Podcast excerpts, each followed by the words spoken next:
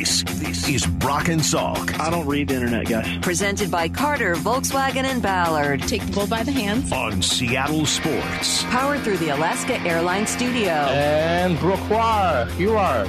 And Brock Huard. Now, here are your hosts, Brock Huard and Mike Salk.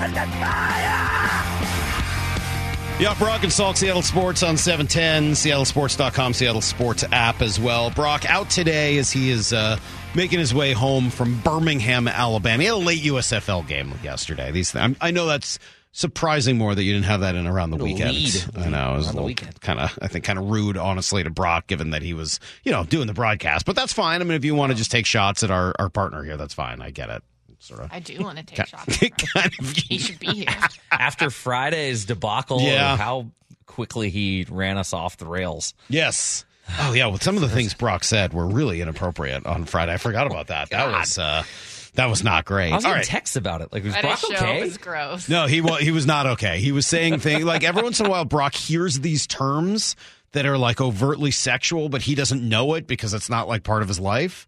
And so he'll say them and you're like, "No, no. Whoa. okay. No. Do not say that again." And then he has no idea and he gets embarrassed and stuff. So yeah, some of that happened on Friday. All right, the Mariners, I'm not going to avoid this anymore. Let, let's do it. Um I'm kind of understanding how what it's like to be patient while an offensive team goes through its struggles. I think I at this point in my life at age 45, I have a level of patience that, you know, certainly in the first month or so of this year, it was annoying, it was frustrating, I didn't love it, but I, I got some level of patience for an offensive team going through its struggles and trying to find itself. I understand I think, at least I'm trying to, that baseball isn't linear. It doesn't always move in the straight line, right? And so it will have its setbacks. There are times where you will take one step back and then two steps forward. Sometimes good players, sometimes good teams aren't good. It happens.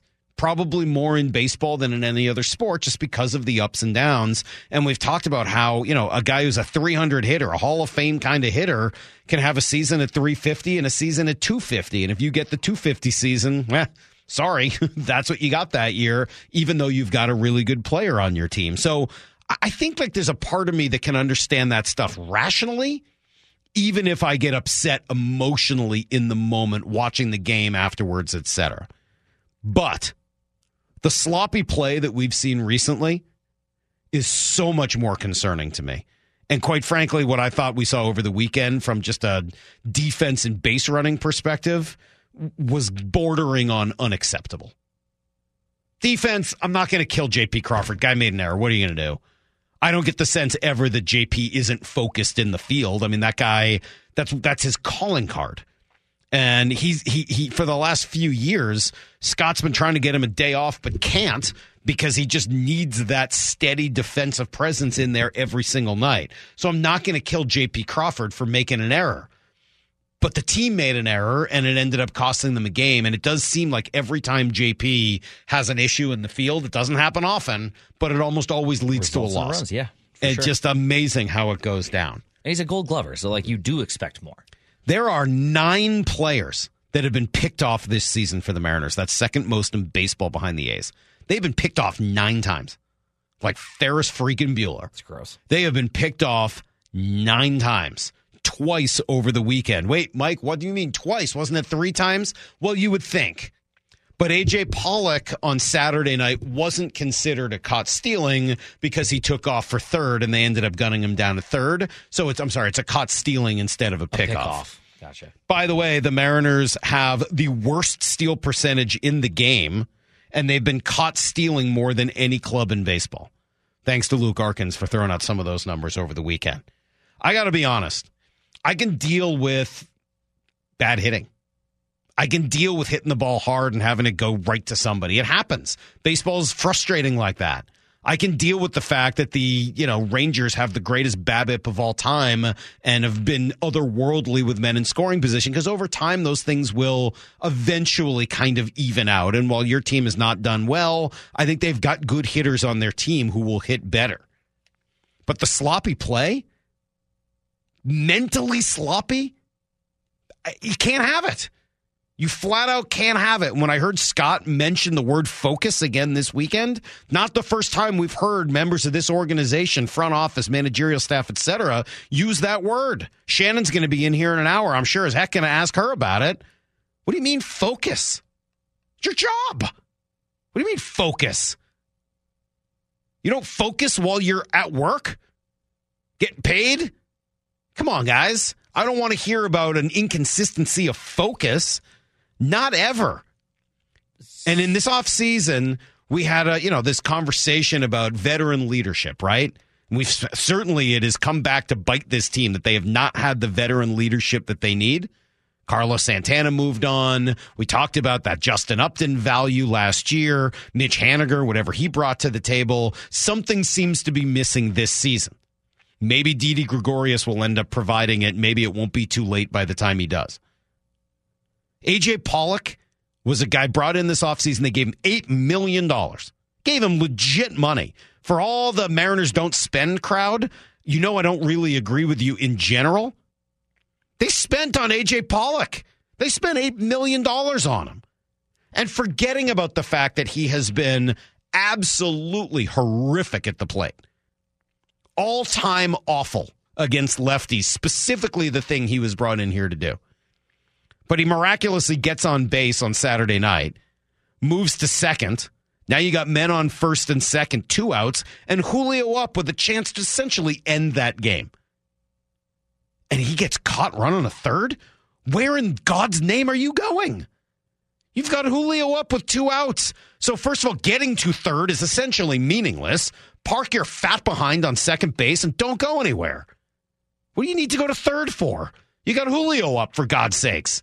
You're trying to ice this game. And you get caught with two outs running to third by the pitcher? That's unacceptable, man. I don't expect Scott Servais to be the guy to to go out and discipline people publicly and embarrass them. That's not who he is. It's not who he's ever been. And I absolutely agree with Brock that that for him to all of a sudden change and start doing things the way you know a, a different manager would would be a disaster. That would spell the end for Scott Servais. But good on him for having the kind of patience to not do what I would have done in that situation, which is I would have benched him immediately. Mm-hmm. Quite frankly, I'd have been upstairs in Jerry and Justin's office later that night mm-hmm. saying, DFA this dude, I don't want him around. Maybe that would have been a mistake, and maybe I'm too emotional to be a major league manager. That wouldn't be like the biggest surprise in the world I if I wouldn't be like the world's best major league manager because of some of the emotional reaction that I have that Scott can't afford to have. But I saw that. I was disgusted. Good on them for winning the game, but I wanted to throw something through the TV. I can deal with guys not hitting. Honestly, it's annoying, it's frustrating, and over time it takes a toll. But all right, fine. Getting picked off like that at the end of a game, like it's just stupid. That's stupid baseball. Mm-hmm. And you combine it with the other. I mean, it's it's it's almost disrespectful baseball right? When you hear respect the game, respect That's the exactly game. what it is. Respect yeah. the game means not getting thrown out at third base, walking around off second with two outs and Julio up in a late game situation. Oh, and when you haven't done anything, by the way. Doing. The other thing, and more, you mentioned this as well, is just this give up factor this team seems to have. And I don't know how to quantify it. I can't tell you, and I don't, it's not a, it's not a, I'm not in there. I can't see it happen. But gosh, when you're watching it, they let things go from bad to worse. They don't tack on runs when they're ahead. They let other teams tack on runs when they're behind. They don't mount much in the way of comebacks. They just feel defeated. And I don't ever remember a Mariner team in Jerry and Scott's time here that felt defeated, that had this give up factor, or that played sloppy baseball. The last time I remember a team playing sloppy baseball here in Seattle was when Robbie and the rest of the guys wanted to get rid of Lloyd McClendon. And they made like four base running errors, one at each base in one game. It was horrific. I don't remember any bad base running for the, you know, for, I'm not saying the guys don't make mistakes. Of course they do over the course of a season. But I don't remember consistent sloppy base running in the entirety, seriously, of the Jerry and Scott era. None. I don't remember it at all. I don't remember this give up factor, even when the team wasn't rolling out a major league product because they were essentially rebuilding. I don't remember this. I don't remember this give up thing. I don't remember this. Oh, the other team's up 5 2. Well, we'll probably just let them get up 8 2 and then say goodnight.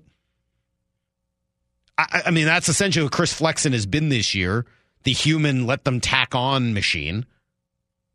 I, I don't know what it is about this ball club right now. And I say all of those things. And I'm as frustrated as I am right now. And I know you guys are too. I'm not like you're just sitting there yelling at the radio right now, going, Oh, welcome to the party, pal. Where you been, Mike? I know. I took a little longer on this one because I was a little more patient. And maybe I shouldn't have been. Maybe that was dumb.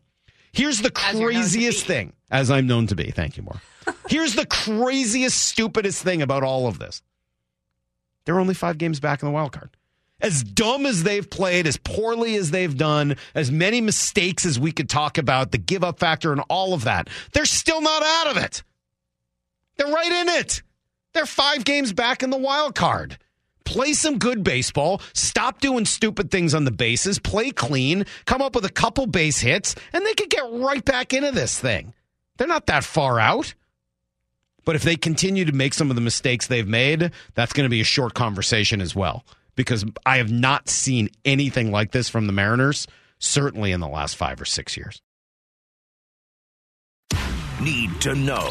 15 minutes past every hour with Brock and Salk. Here's what you need to know. Up first. Well, another weekend and another series lost against an opponent that's over 500, and it does burn a little more when it's the Angels, who are very well, I don't like them. To be fair, uh, the Mariners did hit a little bit better, but overall, just not great baseball. Again, uh, disappointing trip. Did not play well, um, and it is frustrating because I right when you think we start to do some things offensively. I thought in this series we did some positive things offensively. Um, we got hits, we got guys on base, um, but you know, get big hits and keeping rallies going has been an issue. Yeah, obviously that's been a problem, and then add to that some of the sloppy play. I'm frustrated by it. I think we all are. Uh, I think at times it's lack of focus. These are things that we have talked about, and, and you know it's really important not to give outs up on the bases. We have uh, addressed it uh, multiple times, and, and, lack of focus, we make mistakes at critical times, and um, you're not going to win. You're not going to win in this league doing that. I don't care how many hits you get or how many scoreless innings. You got to play clean. You got to make the plays defensively, run the bases really smart, heads up, uh, and be strategic about when you're taking chances. So we haven't done that. No, they certainly have not. They also gave up too many home runs. Castillo gave up a few on Friday. Logan Gilbert didn't have his good stuff yesterday. Add that to the mistakes and some of the challenges they've had hitting the ball, three pickoffs, a killer error on Friday, and you have a recipe for a. Uh, yeah, one and two series against Anaheim. I'm not even convinced Anaheim has a better roster. In fact, I'm quite frankly unconvinced, but they're playing quality baseball. The Mariners are not. They will get back to it tonight. Marlins in town for three. Bryce Miller gets the ball this evening. Here's the second thing you need to know. It was also a weekend to watch Shohei Ohtani just marvel at what he can do, both throwing the ball and hitting it. His pitch to Ohtani swung on and destroyed to right field. This one's not coming back on. Ohtani has done it again. 18th home run of the season, a no doubter to right field. The Angels take two back. The Mariners still lead three to two. Yeah, nice call there from Gary Hill as Shohei was tremendous. Did it with the bat on Friday, even though he didn't pitch all that well. It was good enough, and given what happened with the Mariners defensively that night, how could you not want him?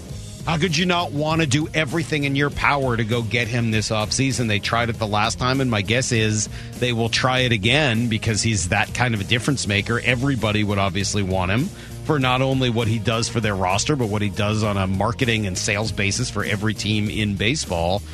There was this thought that he was going to leave. Are we sure that's going to happen now? I mean, the one thing you can say is that the the Angels are playing better baseball. Is it going to be enough for Shohei to decide he wants to stay? Mike Trout's getting older, but he's not done yet. I don't know. I would certainly uh, welcome the idea of him showing up in Seattle well, next year, as would well, quite yeah. literally everybody else. Here's the third thing you need to know.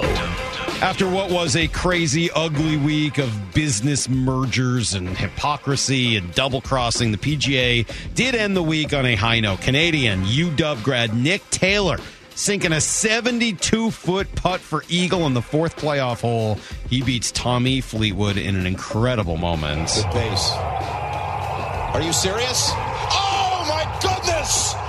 Glorious and free. But Canada has a conquering hero. I like the Canadian anthem reference from Jim Nantz yesterday. Took me a minute to get. And I don't know about you. Did you scream when that happened? I had an involuntary, oh, like just complete shock seeing that putt go in on the fourth playoff hole. Incredibly fun. A good weekend for Sue Bird.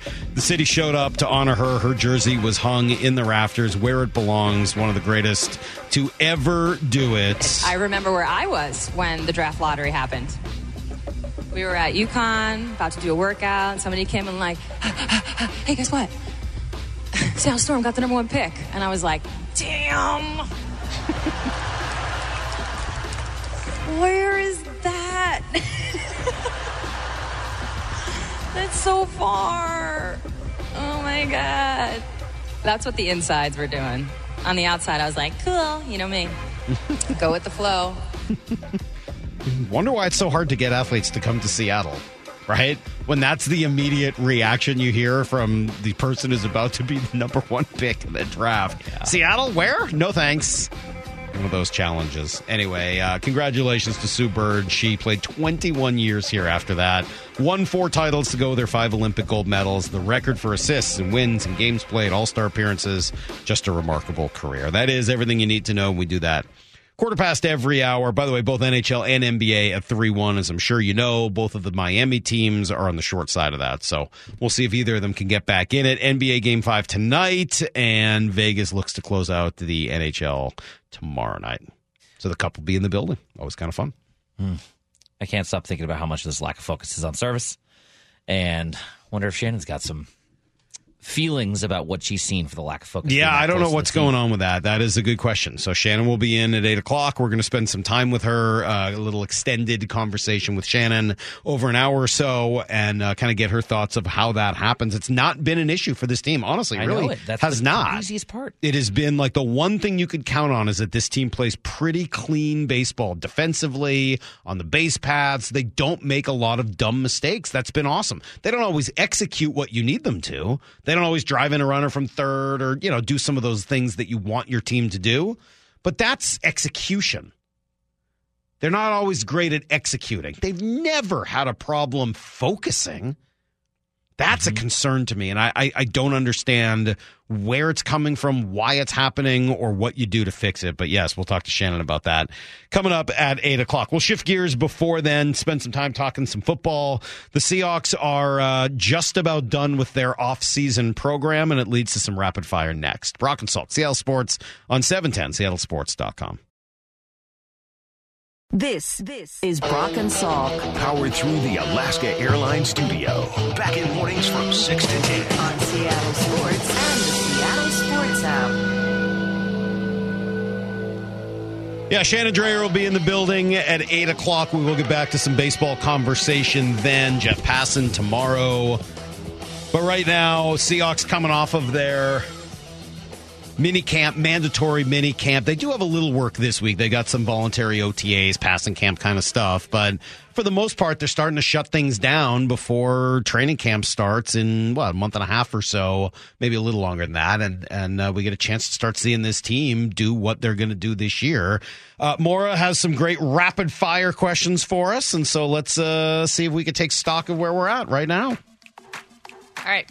Who leads the team in sacks in 2023? I believe it was Chenna last year. I don't know. Is that a good answer? No. Am I just supposed to come up with an answer and have it whether it's true or not?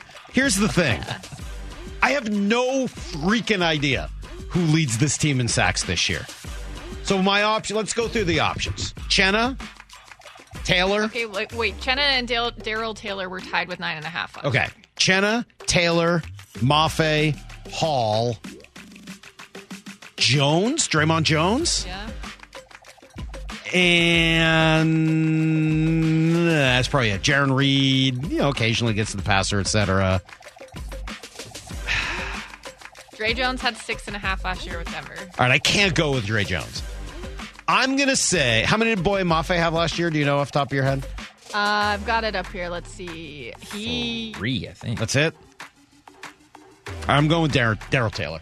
In his uh, in his walk year, in his contract year, looking to go make a splash and being used specifically in that role of trying to get after the passer and hopefully freed up of a lot of his other responsibilities because of Hall, because of Mafe, etc. That Darrell Taylor leads this team in sacks and he gets to double digits. Ooh.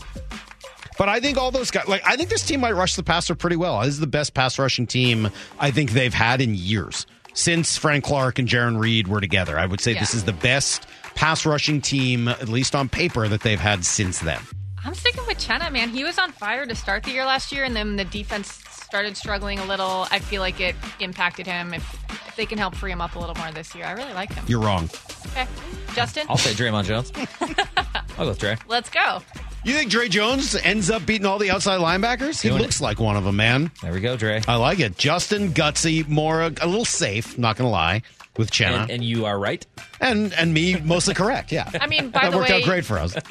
Dre Jones six and a half sacks last year was in 13 games, so he could definitely get more. This. Don't don't make me question myself. I, I felt very good finally about my Daryl All Taylor. right, we're not going very rapidly. No, let's go. Rapid Who fire. scores the most touchdowns? Geno. Okay, position player. Oh, okay. Most touchdowns? Yes. Do you know who it was last year? No. Justin? Do you? Ken Oh. Walker? I was going to say Ken Walker as well, yeah. Uh, it was Tyler Lockett Tyler with Lockett. 14. Hmm. DK had 11. Walker had 9. I'm going to say this year it will be Ken Walker. Dang it. I have no. I, here's the thing. I will answer this question because I like the bit and I like I like uh, rapid fire and it's fun to kind of guess. I think touchdowns is the dumbest stat. Like it, to me, that's a fantasy football stat and is the problem with fantasy football. Who cares who got into the end zone? So if DK Metcalf has a 96 yard play that gets caught at the one, and then Ken Walker runs it in, Ken Walker gets a touchdown, DK doesn't. So now, like, I just I find That's some of those things. Operate. There's so many of theirs happen on. Don't happen at the goal line. Yeah, they happen from D. Yeah, I know, but like, Okay. Well, we I'll still your go with. Ken Walker. Uh, that's my complaint. Going, on, going out on a limb again. Let's go Will Dissly. Will Dissly. Oh, wow. Let's go over the Uncle middle. Will. Let's go Uncle Will. All right. I like it. Manifest it. Uh, I'm going DK. I guess I'm the safe one. Nobody with uh, Tyler again, huh? Or Jaxon Smith-Njigba. That was the other name I thought of. Was what if Smith-Njigba as the third wide receiver ends up just being open so often that he ends up being the guy who takes a ton of those touchdowns? Possible. Uh, looking at this, I think Marquise Goodwin. Uh, yeah, he had a few. Yep. Quietly, yeah, had four last year. Well, that's why, honestly, jokes He aside, hurt a that, lot. that's why I would go with Ken Walker. Is that I think that those wide receivers are going So to split it a little bit, Yeah. and even the tight ends. I mean, I think they've got some tight ends who should find themselves scoring some touchdowns as well. I think that they'll get spread out, and that uh, and that Ken Walker will end up getting the most. All right. I really thought he led a lot last year. All right, rapid fire. Could the Seahawks be the best offense in the NFC? No, No. They could be good, but be? best in the NFC. I still think they're behind a few different offenses, starting with Philly and still probably San Francisco. And I know everyone, obviously, there's a major quarterback concern in San Francisco. I just get the sense that everything else around the quarterback is so good that they will find a way to deal with it. I, I mean, if it's Trey Lance, then the Seahawks should probably be ahead of that. I don't think highly of Trey Lance, but y- you know, with Brock Purdy, I don't think highly of Sam Darnold either. no, I don't. But I think that he could be okay in that offense. I mean, handing the ball off and just sort of There's making the, throws you have to to get the ball into the hands of of, of your wide receivers. Thing is- Christian McCaffrey. It also hinges on McCaffrey staying healthy. He did it last year, but that's not common for him. I'm still going to say that those two offenses are ahead of the Seahawks. They're they're good, but I don't think they're better than either of those two offenses yet. Now, have this conversation a year from now, once Philadelphia has to decide who they're paying, and once San Francisco loses one of these wide receivers, and some of the effects of not having draft picks catches up with them. We'll have a different conversation before next year because I think the Seahawks are very much on the rise. But right now, I don't see them having a better offense than either of those two teams. Also, mm, hearing a lot about the Lions right now. Kind of weird. Them sneaky, they sneaky could be Jared Goff. good offense. Really? I'm right. I don't think it's anything close to Jared what Goff. Philadelphia is. They were good with Goff last year. He's got a lot of receivers. Detroit feels to me. Detroit. I, well, I, no, look, look again. I, this is why I don't like making predictions because I'm always wrong about everything. But Detroit has that feel to me of a team that's starting to get a little bit of hype that is going to take a step back before they take another step forward. Okay. That there's a lot of hype and maybe they're well coached and they've got some good things going on believe in up the front. coach. But I don't believe in their quarterback, and I think that holds them back. I think they take a step back with a little bit more expectation and pressure this year, and then maybe next year they're a better team than this year. Okay. I think some things are going to need to happen. Like the 49ers do have some struggles with their quarterbacks, but I think the Seahawks do have at least a chance to be the best offense in the NFC this year. I like it. 509 is the slowest rapid fire ever. I know we're not going very rapid fire. Uh, well, you know, normally I would ask you and Brock. We're just all three participating, so it's going on. Yeah. Um, last year, Quandre Diggs became the only player in the NFL to have three or more interceptions in each of his last six seasons. Does he make it seven? Yes, year? definitively yes. I mean, it's He a pretty has- good bet, right? Six seasons. It's amazing. So he does it every year. And I think he should have a lot of opportunities with great coverage on the outside, with, I think, a better pass rush than they had last year, and with Jamal Adams hopefully back kind of doing his thing and disrupting. By the way, nobody said Jamal Adams when we were talking about sack leaders. Maybe there's a reason for that and the health and all They are gonna that. But use him more there. it was a couple of years ago that he did lead this team in sacks, so it's not like out of the realm of possibility. Yeah, I think Quandre Diggs does become uh, the first player to do it in seven straight seasons, three interceptions or more. I'm going to say no. All they do is run against us. Nobody's going to throw the ball against us anyway. Good so, point, no. Justin. That is a good point. All right. Well I say said. Yes. Well, at least one rookie start on the O line from the beginning of the season. Yes, I think uh, I think Oluwatimi might end up starting, and I think I don't know whether Bradford does. I don't think he starts. I think we may see some Bradford this year, but I don't think he starts the year. I'm, I mean, barring injury, I guess I would assume that we're going to see Phil Haynes, who's been here for a while, and obviously Damien Lewis, who's who's a starter in this t- in this league. But I think Timmy's got a real shot, and based on what I saw with him taking a bunch of first team reps at center, the longer that goes, the more chance I think he has to do it. Yeah, I think that's who they would like to win the job. And so far, he's done what they've wanted him to. So I would agree with that. Does the question start this season or s- Yeah. just start? Okay. This season. Then, hmm. Because if it was Yeah. next season, then they wouldn't be a rookie. well, I think I'm going to start a game this year. Is what I thought you Oh. were saying. Oh, start yeah. a game or start yeah. the season. Be the starter from the beginning. No, No. don't know. Wow. Have to. Justin's way out there. Yeah, I'm going on a limb all the time. You know me. Big time. Uh, all right, only one player other than Geno Smith threw a pass last year. It was the ill-fated touchdown attempt at the goal line by DJ Dallas Oh, yeah, that it was, was bad. intercepted in the 49ers game. Barring an injury, will anyone other than Geno throw a pass this year? Barring an injury? injury? Yeah, so like if Lock Right. came in, because let's not count that, because this wasn't that situation. This was a trick play. No, they will not run any trick plays with other people throwing the ball, but I bet Drew Lock plays this year. Just think it's hard to remain 100% healthy multiple years in a row. We just don't see it that much in the NFL. We've been spoiled because Russ did it for all those years and then Geno did it last year, but it's really hard to do. So the odds are usually pretty high that somebody gets hurt and somebody needs to come in and throw a few passes. So I, I think we'll see some Drew Lock this year, and I'm kind of curious to see what it looks. Not that I'm wishing any ill on Geno, of course I'm not, but I will say when Drew does end up coming in, if that happens, I'm gonna perk. I'm gonna perk up, right? Like all of a sudden, you sit up on the couch. Okay, hold on. I want to see what's going on here. I do want to see what he's got. I do want to see if he can come in and have some rhythm, which he has failed to have mostly in practice. I do want to see if he can curb some of the YOLO stuff, but if he can use that big arm and athleticism to actually move this team. They kept him for a reason. They like him, despite what the rest of the world thinks. They like Drew Lock. And I am curious to see whether or not two years in this system and under this tutelage and working with this coaching staff is enough to kind of break him of some of the problems he had early in his career.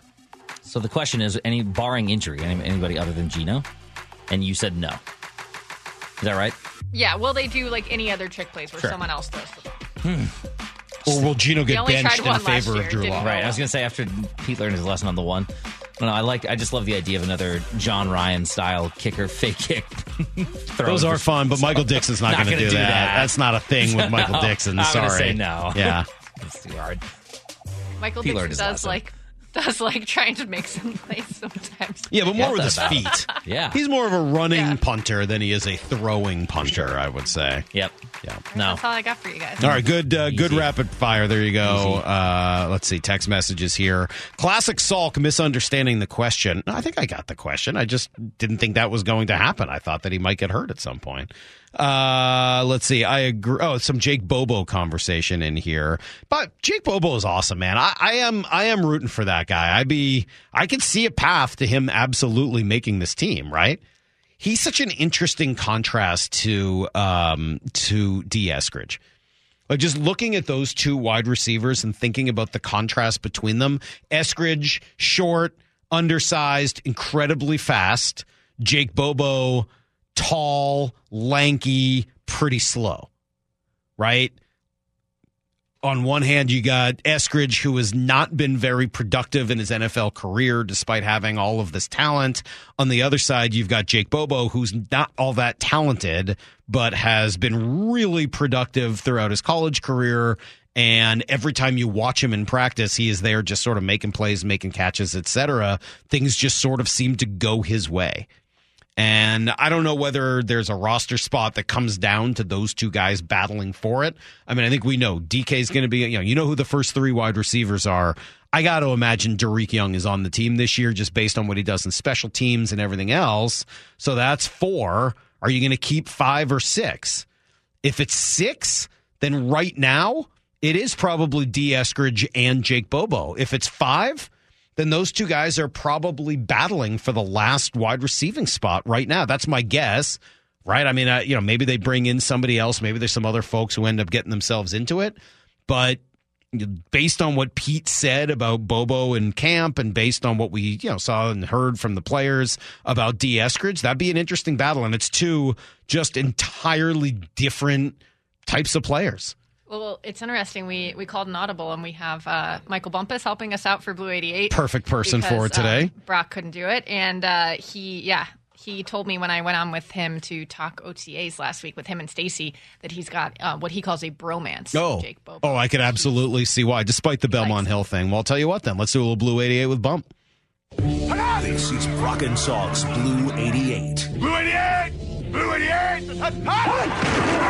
We take you to the field as Brock Huard breaks down three football questions as only he can. Now here's your hosts, Brock Huard and Mike Salk. All right, time for a little Blue 88. Michael Bumpus of Bump and Stacy filling in today for Brock, who will be back tomorrow. Bump, good morning. How you doing, man? Good morning. I'm doing well. Um, we had a good weekend. Got to watch some crazy golf this weekend. Uh, Mariners got us one game. NBA Finals tonight. It's all good. How you guys doing? We're doing great. Yeah, we could basically spend the next 10 minutes talking about the uh, playoff and the golf yesterday, but we won't because this is Blue 88. I got to ask you football questions. Let's start here. Which is better this year? The Seahawks wide receiving core or their secondary? See, there's a couple ways you got to look at this. Now, if you look at these guys on paper, we're looking at resumes. We're looking at Jamal Adams, his Pro Bowl selections, Quandre and his Pro Bowl selections, Tariq and his, and then you have the fifth round pick. Then Mike Jackson and Tre Brown are backing them up. You say, okay, that group has to be the more talented group. But then you go over to the receiver side. You have a receiver that has four consecutive seasons over a thousand yards. You have DK, one of the most intimidating receivers in the league. And then you got Njigba, who I think will be one of the best route runners in the league and really help open up this offense. The only reason why I'm going to say the secondary right now is just because we know what we're going to get out of four out of five of those spots. And then you throw in Julian Love, right? The experience is so deep over there. There's a lot of film out there. We're still waiting to see what Njigba can do. And a lot of times, man, you've seen DBs have great rookie seasons, and now as of late, we've seen uh, uh, receivers have good rookie seasons. But because you need the quarterback to throw, the lineman to block, and all, all to go right, I'm going to lean towards the secondary, man. They are deep over there. There's Pro Bowls for days. And if Jamal Adams is healthy, I think this defense is going to be something special. So as much as I love my wideouts, man, my pretty boys on the outside, I got to go with the secondary. Wow, they're going to throw you out of the club for this, is my guess. You're not supposed to say that about uh, about cornerbacks, et cetera. Question number gotta get- two. I got to get reinstated. Question number two. Uh, who bum? Who was the most impressive rookie you saw so far this year? and so this is what are we talking about minicamp with the with the Seahawks? Yeah, just yeah, throughout their camp so far this year. All right. So this is uh this is a tough one too because everybody looks good running around in shorts, and then it's hard to really evaluate a guy like Derick Hall, who I'm really just going off of his get off in his hands and his explosiveness. The only real positions where you can see guys make true football plays and kind of have those okay 50-50 moments. I got to make a play is on the perimeter. So I got to look at Devon Witherspoon and Jaxon Smith-Njigba. We saw Witherspoon a bit, but he was held back. Uh, and Jigba was held back a bit, but he started to open up. I look at in Jigba, and because I'm a receiver, because I can evaluate that position better than most, especially without pads on, I look at him, I look at his route running. Right, every receiver who was out there during minicamp can run routes so they wouldn't be there. But it's different the way he drops his hips and shifts his weight. It's different the way he fires off the football. It's different the way he goes up and grabs the ball off the air. So I look at Jaxon Smith-Njigba and I go, okay, that's the position without that you can really see what somebody can do. So I, I look at the youngster and I say, he's been the most impressive. But I also look at Derick Hall and I say, I cannot wait to mhm. see what he looks like with those pads on. You see his knees?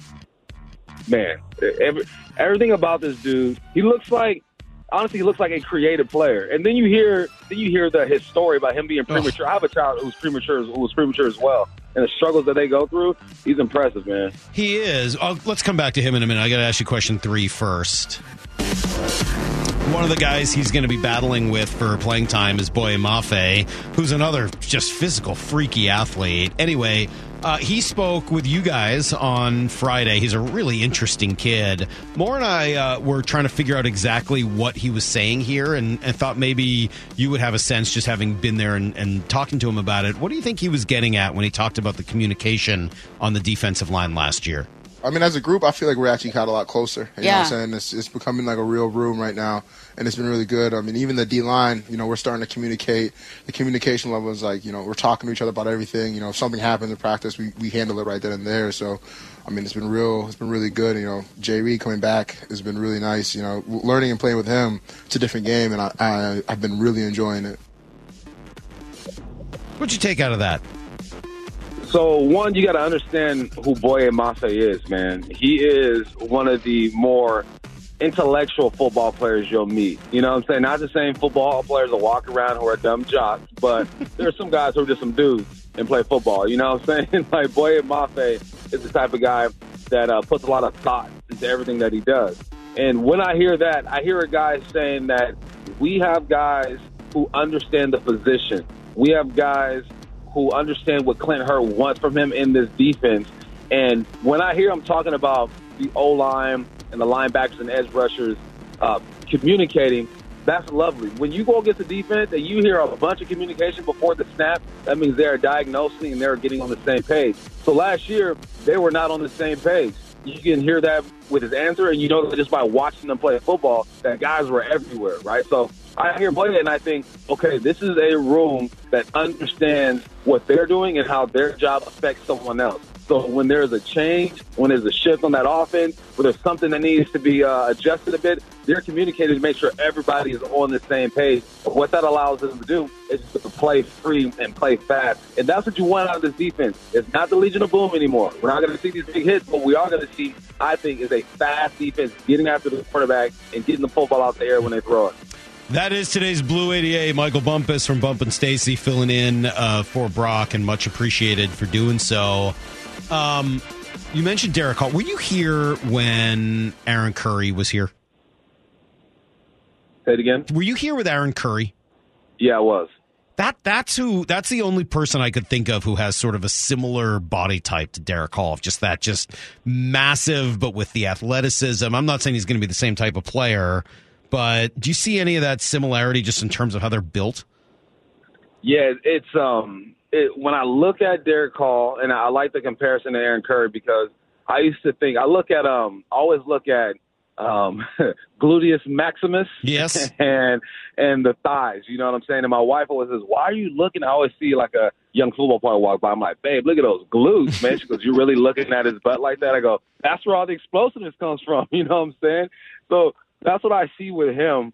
And I always look too to see um if he's bow leg or not. You know what I'm saying? Because bow leg athletes for some reason just move differently. Um, he doesn't have much of that, but he has the attributes and he has the um the hands too, which I think are underrated. I've seen him do a lot of hand work, and I think especially when you're rushing off the edge in the NFL, if you can be explosive and then use your hands the way say an Aaron Donald does, which is a huge ask, of course, um, you're to have success, man. So no, I can see the comparison to Aaron Curry, but something tells me his career is going to be a little more better. Well, yeah, I certainly hope so. And and he just seems like a really nice kid. We talked to him last week, and you're right. The story is incredible. the The athleticism is pretty awesome, and it, it does seem to be a trend, right? I mean, the guys that they've brought in over the last few years, they just seem to be good dudes.